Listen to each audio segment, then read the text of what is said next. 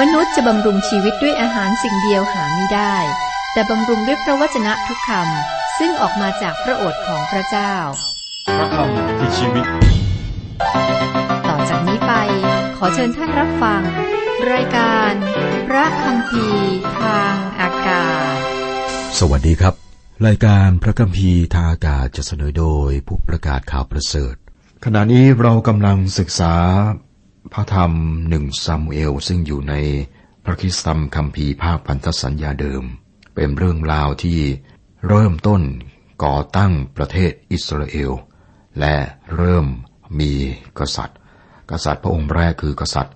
ซาอูที่ผ่านมาเราอ่านและศึกษาหนึ่งซามูเอลบทที่หนึ่งถึงบทที่สิบวันนี้จะเริ่มต้นศึกษาบทที่สิบเอ็ด อันที่จริงบทที่สิบเอ็ดและบทที่สิบสองมีหัวเรื่องหลักเดียวกัน ก็คือชัยชนะของซาอูลเหนือคนอัมโมน การโอนอำนาจจากซามูเอลไปยังซาอูล บทที่สิบเอ็ดชัยชนะของซาอูลเหนือคนอัมโมน ข้อหนึ่งถึงข้อสามบอกว่า ฝ่ายนาหาด คนอัมโมนได้ยกขึ้นไปตั้งค่ายสู้เมืองยาเบตกิเลอาด บรรดาชาวเมืองยาเบจึงพูดกับนาอาดว่า ขอทำพันธสัญญากับพวกข้าพเจ้าทั้งหลาย และข้าพเจ้าทั้งหลายจะยอมปรนนิบัติท่าน แต่นาอาดคนอมโมนกล่าวแก่เขาทั้งหลายว่า เราจะกระทำพันธสัญญากับเจ้าทั้งหลายตามเงื่อนไขต่อไปนี้ คือ เราจะทะลวงตาขวาของเจ้าเสียทุกคน ให้เป็นที่อัปยศแก่คนอิสราเอลทั้งปวง ฝ่ายพวกผู้ใหญ่แห่งเมืองยาเบกล่าวแก่ท่านว่า ขอผ่อนผันให้ข้าพเจ้าสักเจ็ดวัน พื่อข้าพเจ้าจะได้ส่งผู้สื่อสารไปให้ทั่วขอบเขตอิสราเอล แล้วถ้าไม่มีคนใดช่วยข้าพเจ้าทั้งหลายได้ ข้าพเจ้าทั้งหลายจะยอมมอบตัวไว้ให้แก่ท่าน นี่เป็นการเรียกร้องที่น่าเกลียดและรุนแรงมาก จนรู้สึกว่าแหมออย่างที่เราอ่านนะครับ เป็นการเรียกร้องที่น่าเกลียดและรุนแรง จากนาอาดคนอัมโมนที่มีต่อชาวยาเบตกิเลอาด ชาวยาเบกิเลอาดก็ต้องการการช่วยเหลือ ข้อ 4 ถึงข้อ 7 เมื่อผู้สื่อสารมาถึงเกเบอาเมืองของซาอุล เขาทั้งหลายก็รายงานเรื่องราวให้เข้าหูของประชาชน และประชาชนทั้งปวงก็ร้องไห้เสียงดัง ดูเถิดซาอูลต้องฝุนโคกลับมาจากทุ่ง และซาอูลถามว่าประชาชนเป็นอะไรไป เขาจึงร้องไห้ ดังนั้นเขาจึงเรียนท่านให้ทราบถึงข่าวของพวกยาเบสเมื่อท่านได้ยินถ้อยคำเหล่านี้ พระวิญญาณของพระเจ้าก็สถิตอยู่กับซาอูลอย่างมาก และความโกรธของท่านเกิดขึ้นอย่างรุนแรง ท่านจึงเอาโคมาคู่หนึ่งฟันออกเป็นท่อนๆ ส่งไปทั่วเขตแดนทั้งสิ้นของอิสราเอล โดยมือของผู้สื่อสารกล่าวว่า ผู้หนึ่งผู้ใดที่ไม่ออกมาตามซาอูลและซามูเอลจะกระทำอย่างนี้แก่โคของเขา และความเกรงกลัวพระเจ้าก็มาเหนือประชาชน เขาทั้งหลายพากันออกมาเป็นใจเดียวกัน สังเกตว่า ซาอูลแสดงตัวเป็นฝ่ายเดียวกับซามูเอล ประชาชนก็ตอบสนอง พวกเขามาเนื่องจากความกลัวสองอย่างครับ พวกเขากลัวซาอูล และพวกเขากลัวสิ่งที่คนอัมโมนจะทำต่อพวกเขา ข้อ 11 พอวันรุ่งขึ้นซาอูลก็จัดพลออกเป็นสามกองทัพ ยกเข้ามากลางค่ายในยามสามและฆ่าฟันคนอัมโมนเสียจนเวลาแดดจัด ผู้ที่รอดชีวิตไปได้ก็กระจัดกระจายไป รวมกันไม่ได้สักคู่เดียวเลยซาอุลได้แบ่งคนของพระองค์ออกเป็นสองอ่าเป็นสามสามกองทัพกับ แล้วคนอิสราเอลก็ติดตามคนอัมโมนและฆ่าฟันจนพวกเขาก็จะกระจายไป ไม่มีสักคู่เดียวเลยที่อยู่ด้วยกัน คนอัมโมนหนีแยกกันไปหมด ข้อ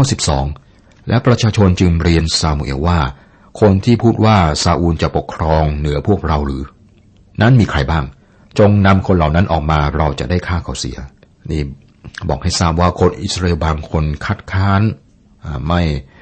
ในการที่ซาอูลเป็นกษัตริย์ซามูเอลไม่สนใจการต่อต้านจนกระทั่งทั้งชาติรวมกันเพื่อยอมรับซาอูล การนำของซาอูลในการจัดการกับคนอัมโมนได้จัดการกับการต่อต้านด้วยครับ ข้อ 13ถึง15 แต่ซาอูลกล่าวว่า ในวันนี้อย่าให้ผู้ใดถูกประหารชีวิตเลย เพราะว่าวันนี้เป็นวันที่พระเจ้าทรงช่วยกู้คนอิสราเอล แล้วซามูเอลจึงกล่าวแก่ประชาชนว่า มาเถิดให้เราพากันไปยังกิเลอาดและรื้อฟื้นเรื่องราชนาจักรที่นั่นอีก ประชาชนทั้งปวงจึงขึ้นไปยังกิเลอาดและที่นั่นเขาทั้งหลายก็ตั้งซาอูลเป็นกษัตริย์ต่อพระพักพระเจ้าที่กิลาดและเขาทั้งหลายถวายสัตว์เป็นเครื่องสาติบูชาแด่พระเจ้าซาอูลกับประชาชนอิสราเอลทั้งปวงก็ชื่นชมยินดีอย่างยิ่งที่นั่น ทั่วทั้งอิสราเอลยอมรับซาอูล เป็นกษัตริย์ครับ การโอนอำนาจจากซามูเอลไปยังซาอูล บทที่ 12 คุณผู้ฟังครับบทที่ 12 นี้ เริ่มต้นด้วยคำอำลาจากซามูเอล ข้อหนึ่งซามูเอลจึงกล่าวแก่คนอิสราเอลทั้งปวงว่า ดูเถิดข้าพเจ้าได้ฟังเสียงของท่านทุกเรื่อง ซึ่งท่านได้บอกข้าพเจ้า และได้แต่งตั้งพระราชาเหนือท่านทั้งหลายแล้ว อันนี้เป็นคำอำลาของซามูเอล ท่านเป็นคนที่น่าทึ่ง และซาอูลจะทำหน้าที่ต่อจากท่าน แม้ว่าอิสราเอลได้เลือกกษัตริย์แทนพระเจ้า พระเจ้าก็ยังอวยพรพวกเขาถ้าพวกเขาจะเชื่อฟัง ซาอูลเป็นกษัตริย์ และพระเจ้าทรงให้โอกาส แก่กษัตริย์ซาอูล ข้อสองและดูเถิดพระราชาก็ดำเนินอยู่ต่อหน้าท่าน ส่วนข้าพเจ้าก็ชราผมงอกแล้ว และดูเถิดบุตรของข้าพเจ้าก็อยู่กับท่านทั้งหลาย และข้าพเจ้าดำเนินอยู่ต่อหน้าท่านทั้งหลาย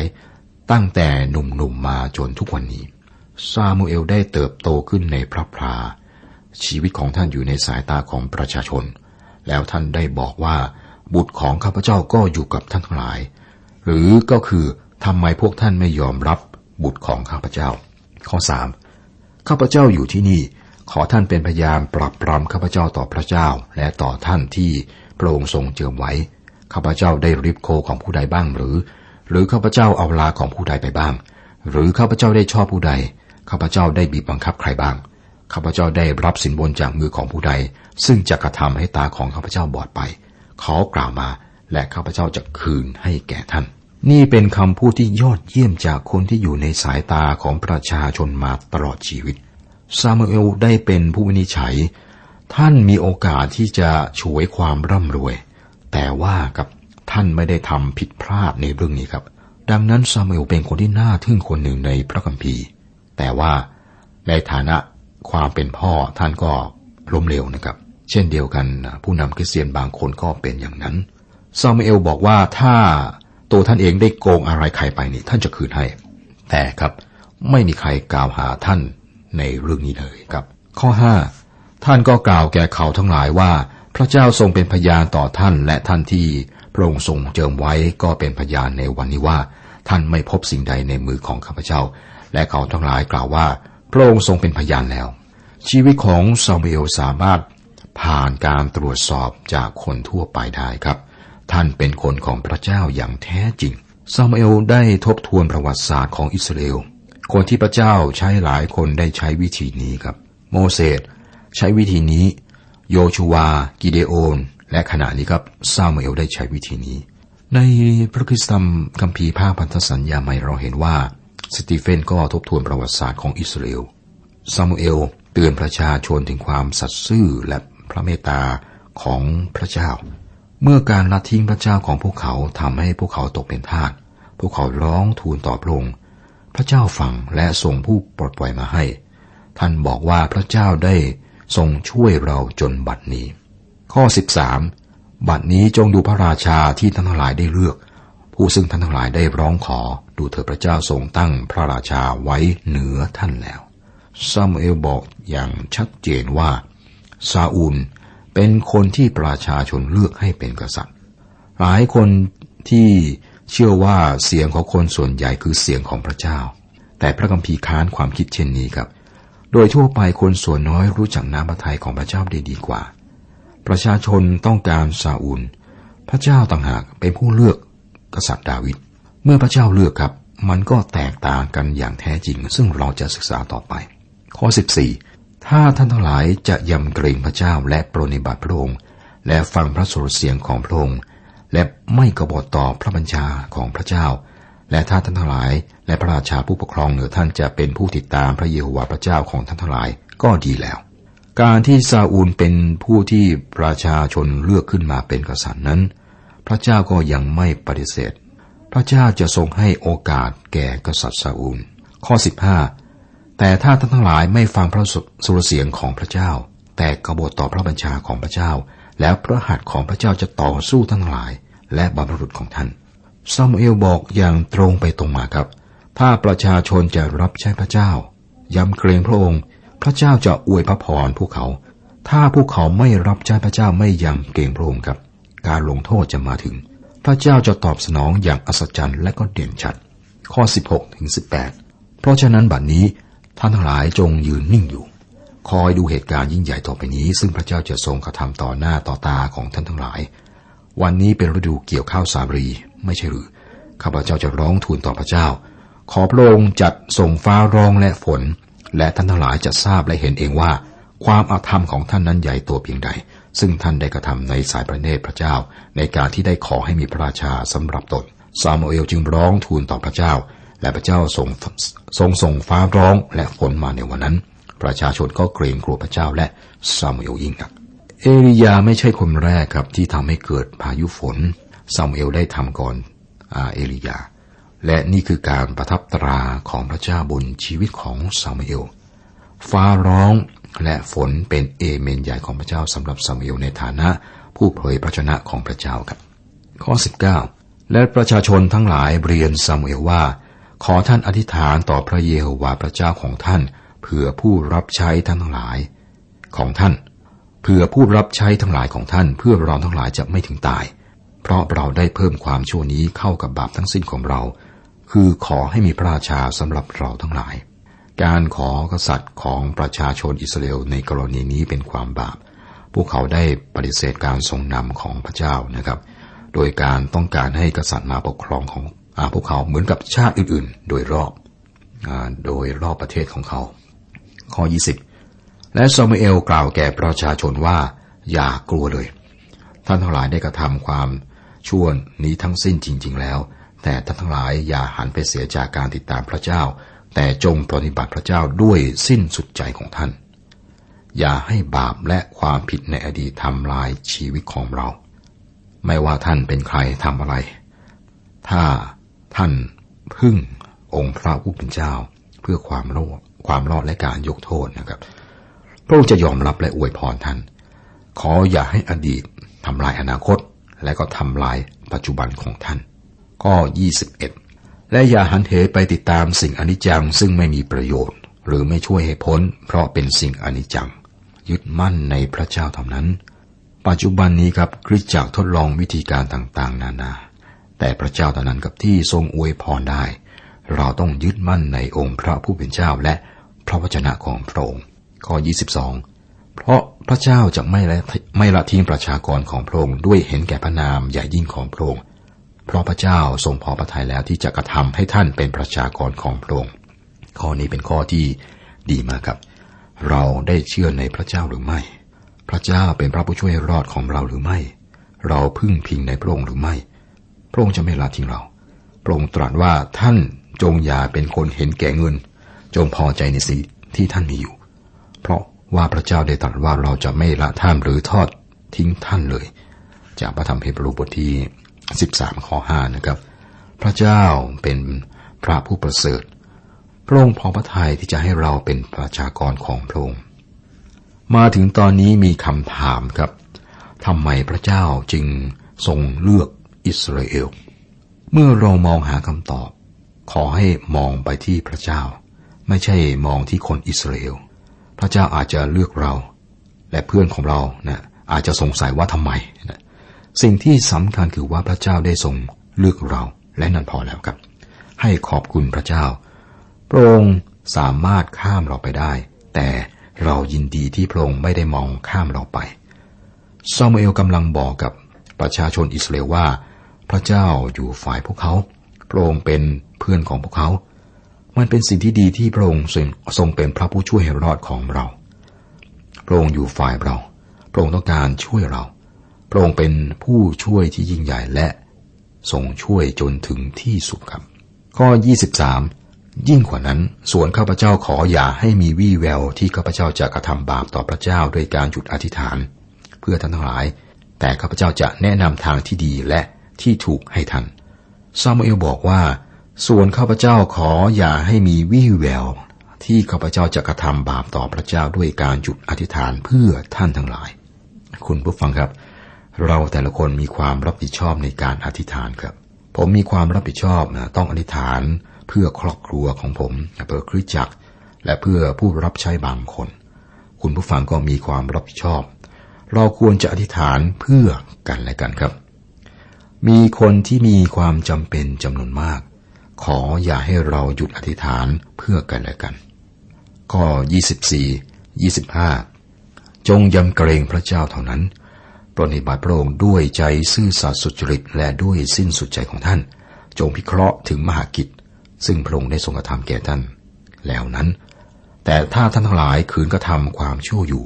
ท่านจะต้องพินาศทั้งตัวท่านทั้งหลายเองและพระราชาของท่านด้วย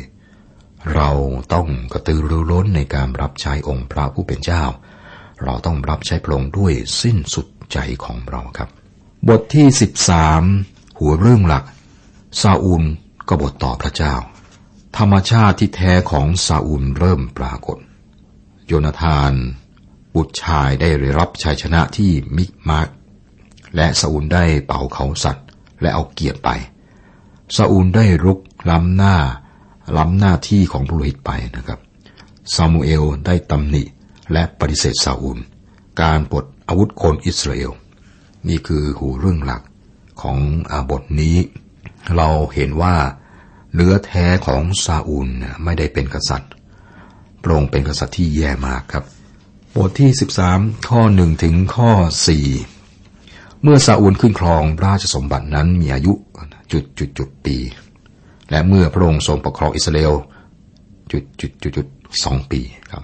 ตรงนี้ในพระคัมภีร์เว้นไว้ ซาอูลจึงทรงคัดเลือกชายอิสราเอลสามพันคนสองพันคนอยู่กับพระองค์ที่มิคมาช และที่แดนเทือกเขาเบตเอล อีกหนึ่งพันคนนั้นอยู่กับโยนาธานที่เมืองกิเบอาแห่งเผ่าเบนยามิน ประชาชนนอกนั้นท่านก็ปล่อยให้กลับบ้านของตนทุกคน โยนาธานได้ตีกองทหารรักษาการของคนฟิลิเตียซึ่งอยู่ที่เกบาพ่ายแพ้ไป คนฟิลิเตียทราบเรื่องและซาอูลก็เป่าเขาสัตว์ทั่วแผ่นดินนั้นว่า ขอให้คนเฮบรูทั้งหลายได้ยิน และคนอิสราเอลทั้งหลายได้ยินเขากล่าวว่า ซาอูลได้รบชนะกองทหารรักษาการของคนฟิลิเตีย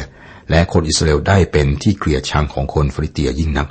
ประชาชนก็ถูกเรียกออกมาให้สมทบกับซาอูลที่กิเลอาดนิสัยจริงของซาอูลเริ่มปรากฏครับ เมื่อเราเห็นซาอูลอย่างชัดเจนเราจะเห็นว่าพระองค์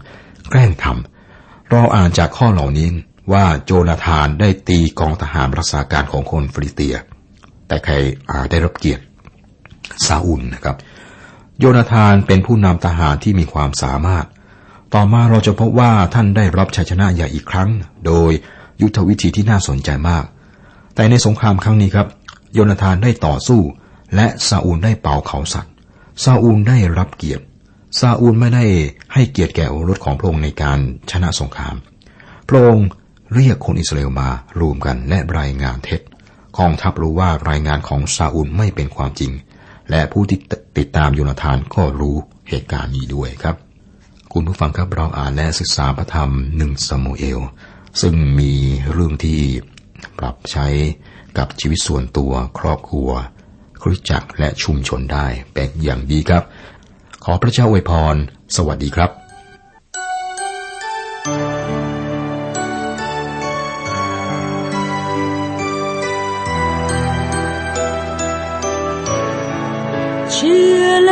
ใจ พระผู้ยิ่งใหญ่ จะยอมรับใช้พระองค์ทำตามพระทัยมอบชีวิตไว้ในพระหัตถ์พระองค์พระเจ้าผู้เที่ยงแท้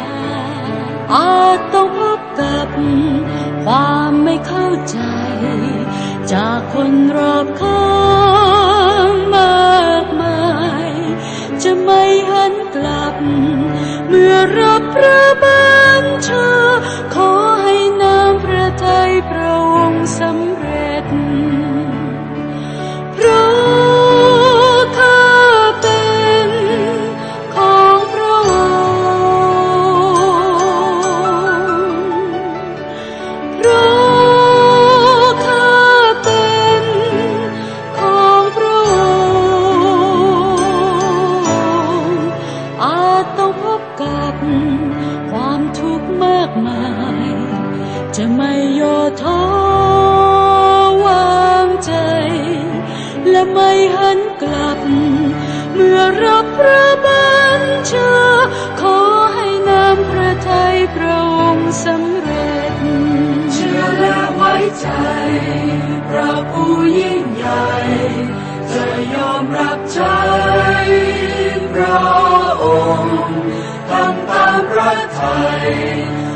ชีวิตไว้ในพระหัตถ์พระองค์พระเจ้าผู้เที่ยงแท้อาจต้องพบกับความไม่เข้าใจ จากคนรอบ